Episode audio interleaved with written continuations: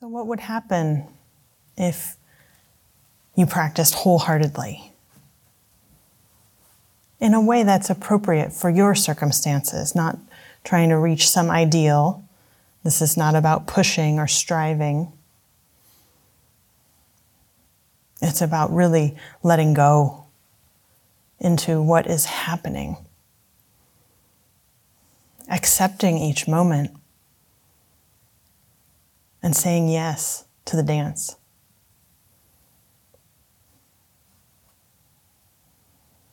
Can you find welcome in this unrepeatable moment? This, this rare opportunity, this confluence of conditions, utterly supportive for the process of seeing what is true. How can you honor this with your participation in your way? That's also honoring you as we ride the inevitable ups and downs of a sesshin, the inevitable ups and downs of a human life.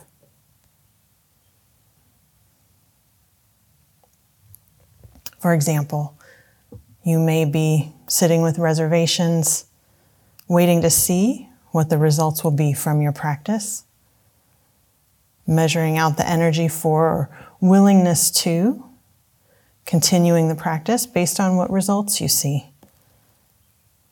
So This is a little transactional. Even something like not chanting wholeheartedly. It may seem small. But holding back in any way is really quite exhausting.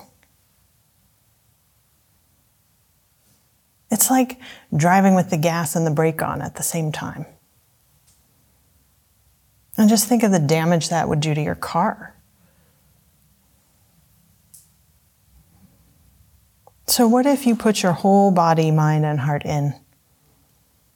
What if you let yourself be absorbed into the container and just see what happens?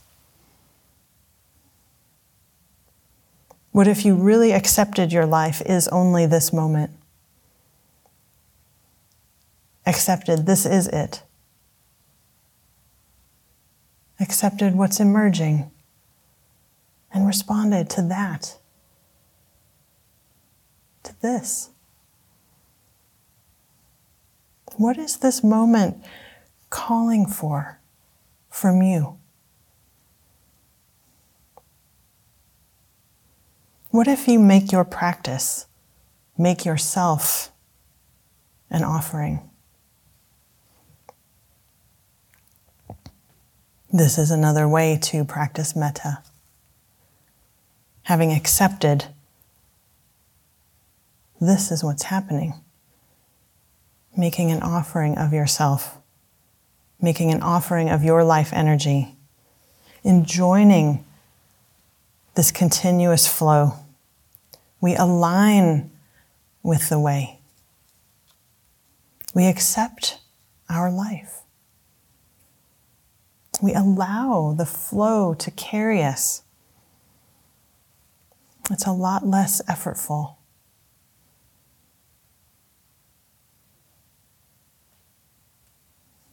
A lot less effortful than struggling against it, or even worse, maybe counting down and running out the clock. That kind of practice is like trying to stop the ocean or trying to stop the breeze from happening.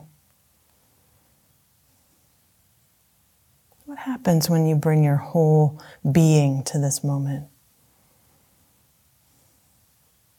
Can you feel your aliveness right here, right now. You are alive.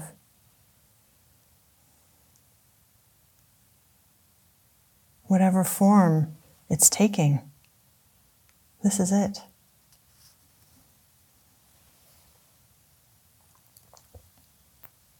The monastery is designed to train the mind. just like a skillful gardener might train a branch or a vine. They provide a scaffolding for it to grow as it naturally does. They encourage it to grow in a particular way. So, built into the schedule are these kinds of scaffoldings. There are innumerable opportunities to train the mind into alignment with the way that things are. We move in ways that show us that our life is an offering. There are specific moments of opportunity for this habit making. The more you do a thing, the more you can do that thing. In the meal chant, we say, May we realize the emptiness of the three wheels giver, receiver, and gift. What is this emptiness?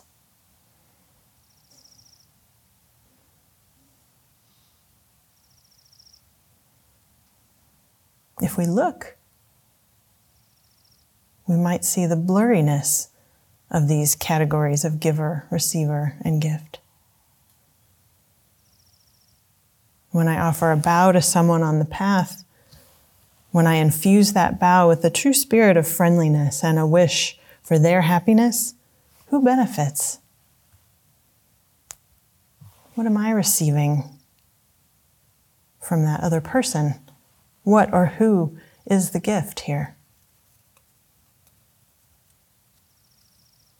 In emptiness, we realize that we have been relating to the world in a limited way, that we're placing limits on this dynamic, continuous aliveness.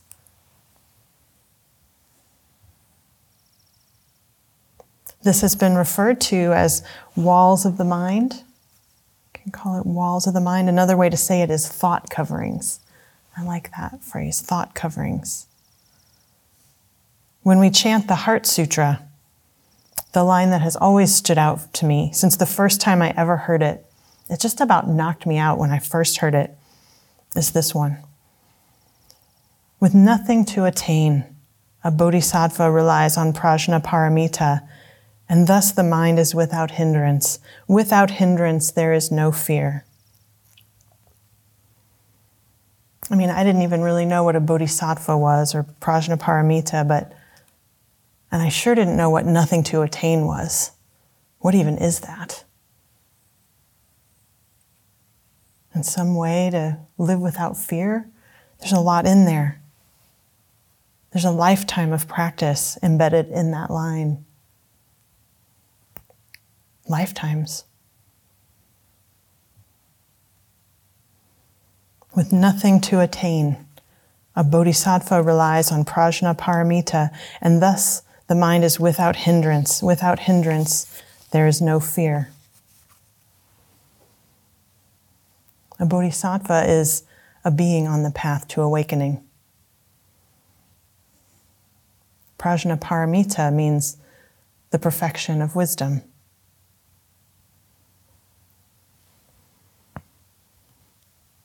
This is in reference to the balance of wisdom and compassion that Bansho was speaking about yesterday. Wisdom is seeing what's true,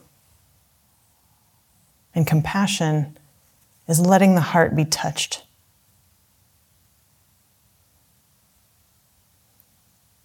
Sometimes these are referred to as the two wings of a bird. Seeing what is true and letting the heart be touched.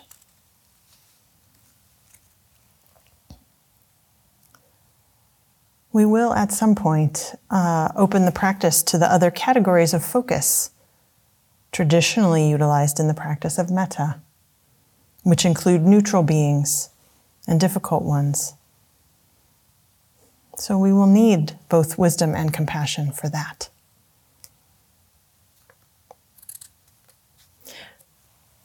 Metta practice, in relationship to compassion, metta practice is the wish for well being.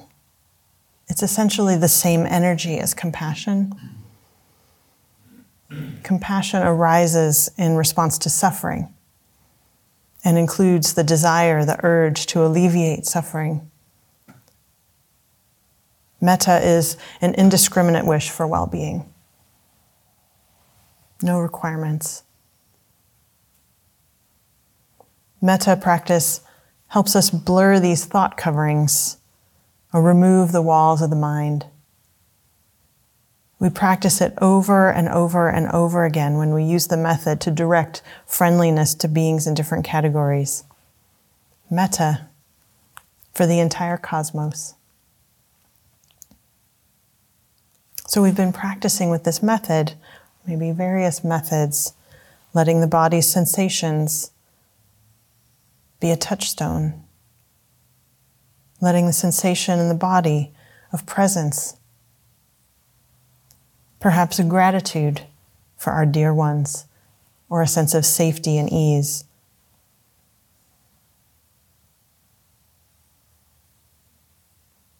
Allowing that to soften the ground, and wishing peace, wishing ease, wishing happiness to ourselves. And that can take as long as it takes. You don't have to stop wishing metta towards yourself. You don't have to change anything. We've also been letting the arising of a dear one further soften our hearts feeling this wish for their well being, evoking this energy of friendliness, and making this an offering, which may be embodied, supported by a visualization, or the phrases, or all of these. There's even the song that we're singing at night. You can just sing that to yourself all day long.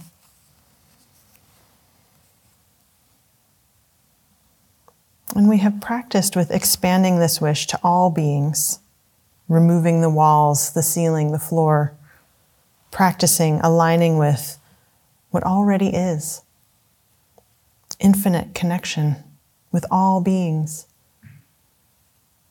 Nothing left out of this field of benevolence. We will continue that. So feel free to continue that.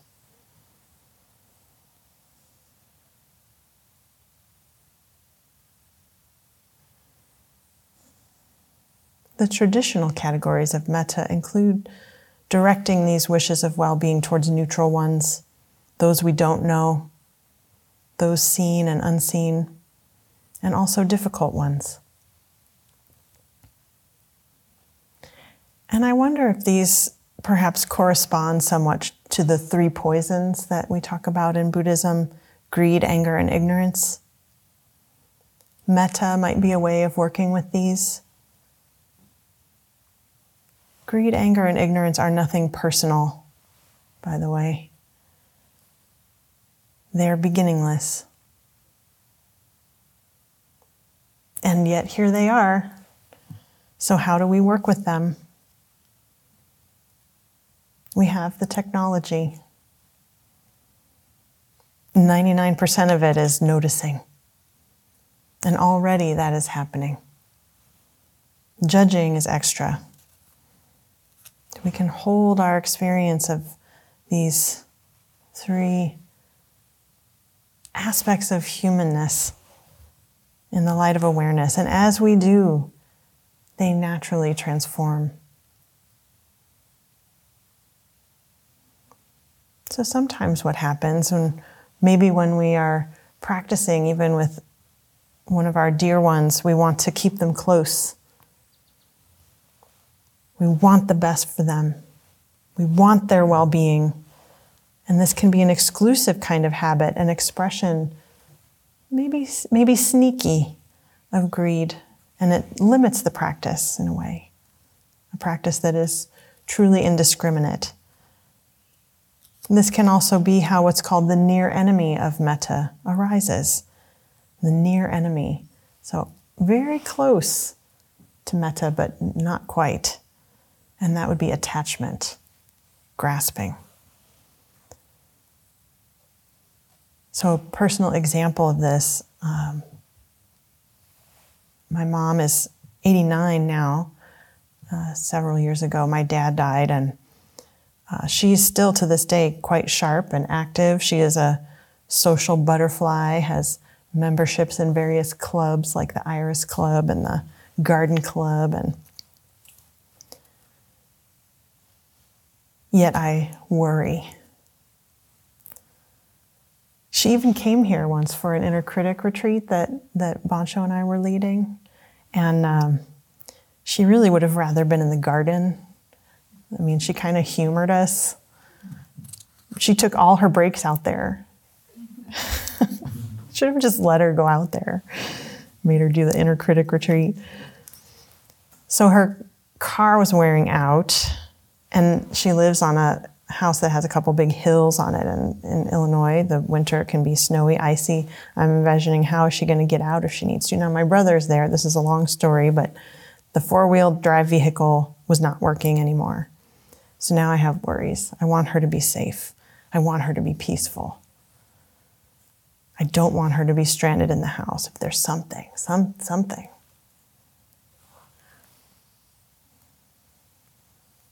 But she would rather do a lot of other things than buy a car. So there was some effort involved, I dare say pushing. And in retrospect, I could see that this was a lot more attached to my worries about her, my discomfort, my agenda. So, of course, caring about people's well being, we, we want to respond to what arises, but maybe not try to prevent the 10,000 disasters that we can imagine might befall our dear ones, or act in ways that are more about, you know, for me, decreasing my own anxiety or assuaging my own guilt for being so far away from her.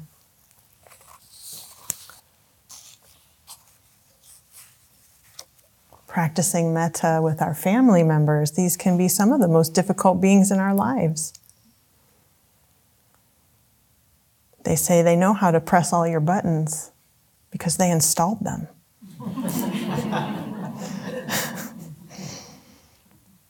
so there can be a gripping in our metta practice or an aversion. This gripping, may you live your life the way I think you should live your life so that you may be happy because I am pretty sure I know better. I don't, I don't think that's in the Metta Sutta.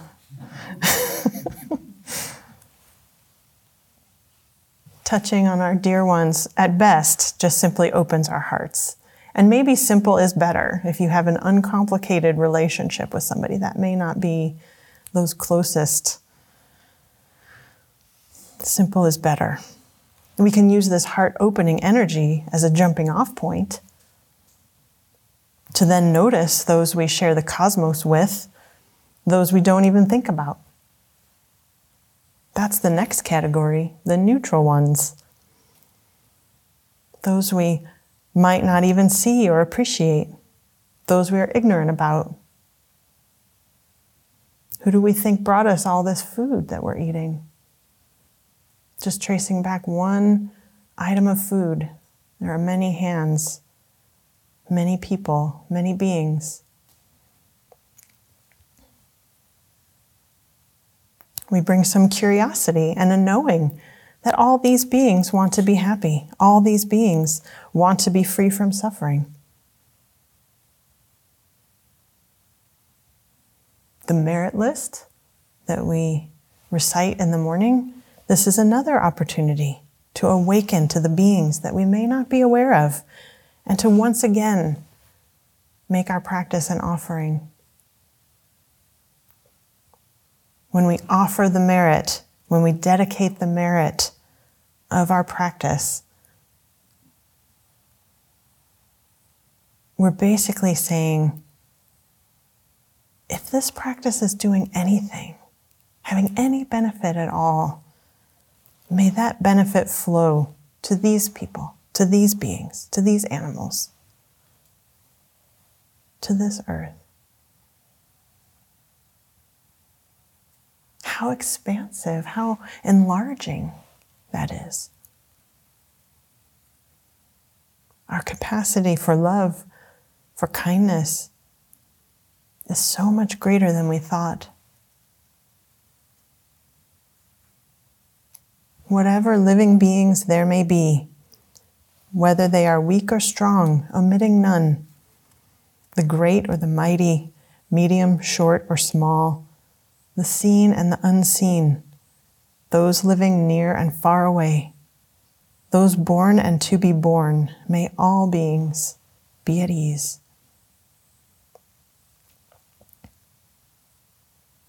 Then we practice include those who we may have anger towards. We might practice with a difficult one. The far enemy of metta, its opposite, is hatred or ill will. And it says that in the metta chant free from hatred and ill will. Or when the poison of anger is activated, this is often pretty easy to see, pretty easy to feel.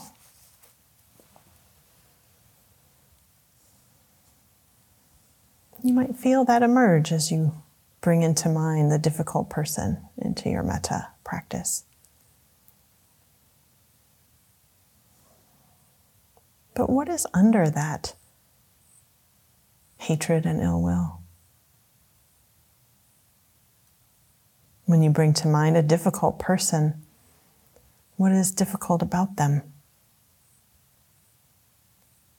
When anger arises, is there also any fear? Please look for that. What is the fear? Fear of loss? Fear of harm?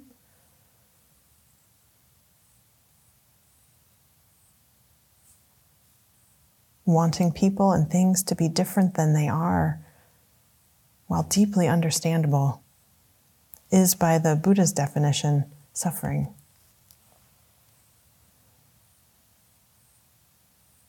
As we expand our practice, please notice how it goes for you. For some people, practicing with these categories may be a way to really strengthen your practice. Some people may want to take up the challenge of bringing a really difficult person. But this might be coming from a place of pushing or striving or self improvement or a should or being a good Buddhist, whatever that is, to eradicate any ill will, take up the most difficult person of my life or that I can possibly imagine. You might have done metta for a few days now, and here you are on your baby deer legs of metta that you're setting up to do battle with Godzilla. If that is your energy, pushing or trying to achieve greatness, please consider slowing your roll. This is a place of discernment and exploration. Please appreciate your life as you, as you explore the practices, which are wide open and none are greater or lesser than any other. It might be invigorating to take up a challenge. If you have a stable, st- some stability of heart and mind, invite that challenge in a spirit of curiosity about what might come up, curiosity about where you're insisting on something or averse to something. You can invite a deeper look into what's going on inviting the dynamic, ever changing life of this moment to allow you to see something fresh and new, then that might be the spirit. There's no need to force anything.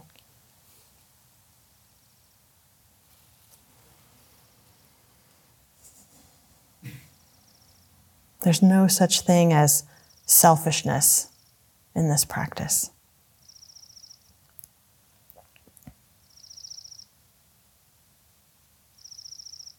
the practice radiates in all directions. There's no reference point. Metta is like water in a loosely woven basket. You're not going to be able to hoard it. If you did nothing more than offer the phrases, the energy, the acceptance, the compassion to your own body, your own suffering, this is sufficient. This is sufficient. You don't even have to have a feeling. Just do the practice. Keep it simple. That was good advice yesterday. Because metta is a practice of no separation.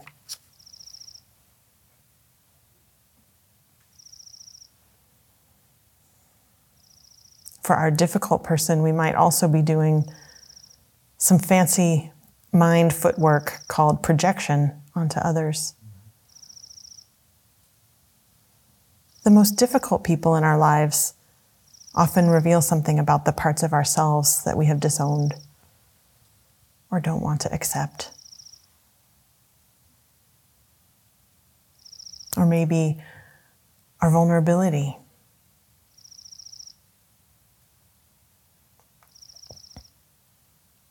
But if it's truly projection, I really appreciate the tradition of the 12 steps and their slogans. They're just as good as the Lojong, the Tibetan Lojong slogans, the 12 step slogans. You spot it, you got it, I think is one of them.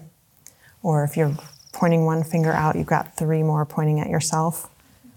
So that can be a way to identify where this difficult person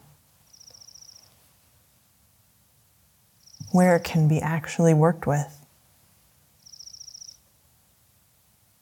And project it out so we can point out there to it, see the problem out there, feel very distant and separate from all that, and perhaps feel a bit superior or right, which may be an attempt to feel safe. But it can be quite costly. This is a powerful thought covering righteousness, rightness, being right, being somebody. What is your relationship to this?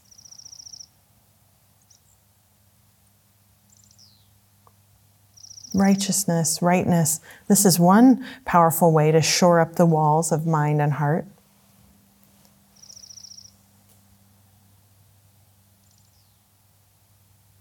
It's a practice of self making or mine making. These are two words that I learned from uh, a Theravadan bhikkhu Ajahn teacher named Ajahn Amaro. He came here several years ago and offered a retreat. And he shared these words in, I believe they're Sanskrit ahankara and mamankara. Ahankara is self making. Mamankara is mine making. And I thought, how amazing that there are words for this thing that I am doing all the time. Rightness, it can be quite pleasurable, even intoxicating. Here's a poem The Place Where We Are Right by Yehuda Amichai. Yehuda Amichai is an Israeli poet of the 20th century. The place where we are right. From the place where we are right, flowers will never grow in the spring. The place where we are right is hard and trampled like a yard. But doubts and loves dig up the world like a mole, a plow, and a whisper will be heard in the place where the ruined house once stood. The place where we are right. From the place where we are right, flowers will never grow in the spring. The place where we are right is hard and trampled like a yard but doubts and loves dig up the world like a mole, a plow, and a whisper will be heard in the place where the ruined house once stood. Doubts and loves. Doubts and loves. This doubt is not the skeptical doubt that is diminishing us or tells us we can't practice or that we are broken. That's not the doubt that this is talking about. This doubt is curious. It is don't know mind. It is questioning the categories we have limited ourselves to, the thought coverings and the walls of the mind, the walls of ourself, the walls of the heart. Doubts about the stories we tell over and over again about who we are and who others are. Doubts and loves allowing us to see things fresh, to open to the world just as it is. Softening that hard ground with the waters of compassion. It seeps in, it dissolves. The mole works underground, in the dark, underneath our awareness.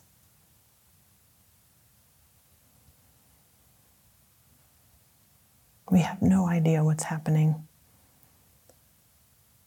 So, how can we possibly judge our practice? Judging our practice, what a waste of energy. Please use that energy in your zazen. Please apply that energy to generating metta, doubts and loves. seeing what is true and letting the heart be touched.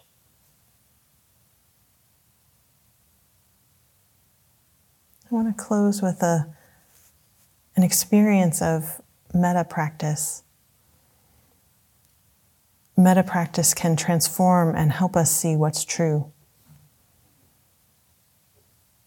I had an experience of having to receive some dental work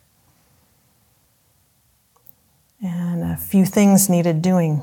So there was some extended period of time, you know, in that setting, in that experience. The pointy metal things and the high pitched drilling and the smells and the sensations, the helplessness. And I probably have, you know, garden variety aversion to dental procedures. So I was noticing how my body would tense up. So I would purposely relax the body. And then before I knew it, it would be tense again. So then I would purposely relax the body again and again and again. So then I started doing the metta phrases for myself. May I be free from fear and anxiety. May I be at ease. May I be at peace. And then I started noticing all the people doing the work in the room with me the dentist, the assistant. And I was offering them the phrases in my mind May you be free from fear and anxiety. May you be at ease. May you be at peace. Wishing them in this wholeheartedness, the wholeheartedness inspired by the circumstances and then something happened. I could see. I could actually see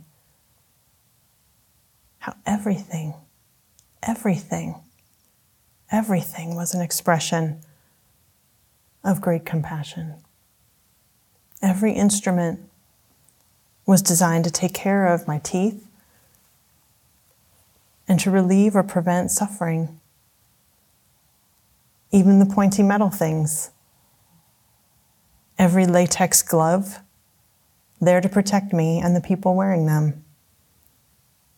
The bland framed prints on the walls, they were there to try to create an atmosphere of calm.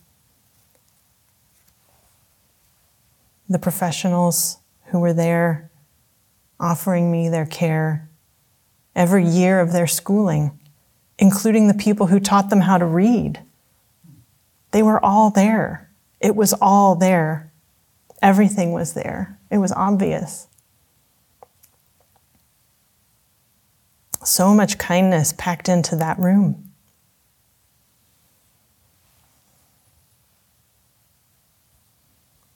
Everything is like this.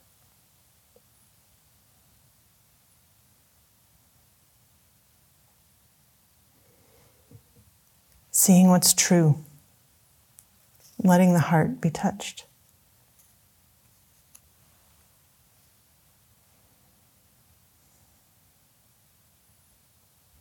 So please practice metta wholeheartedly. With your voice, with every step, with each bow, with each breath. Just do your best and let any outcome take care of itself. Thank you.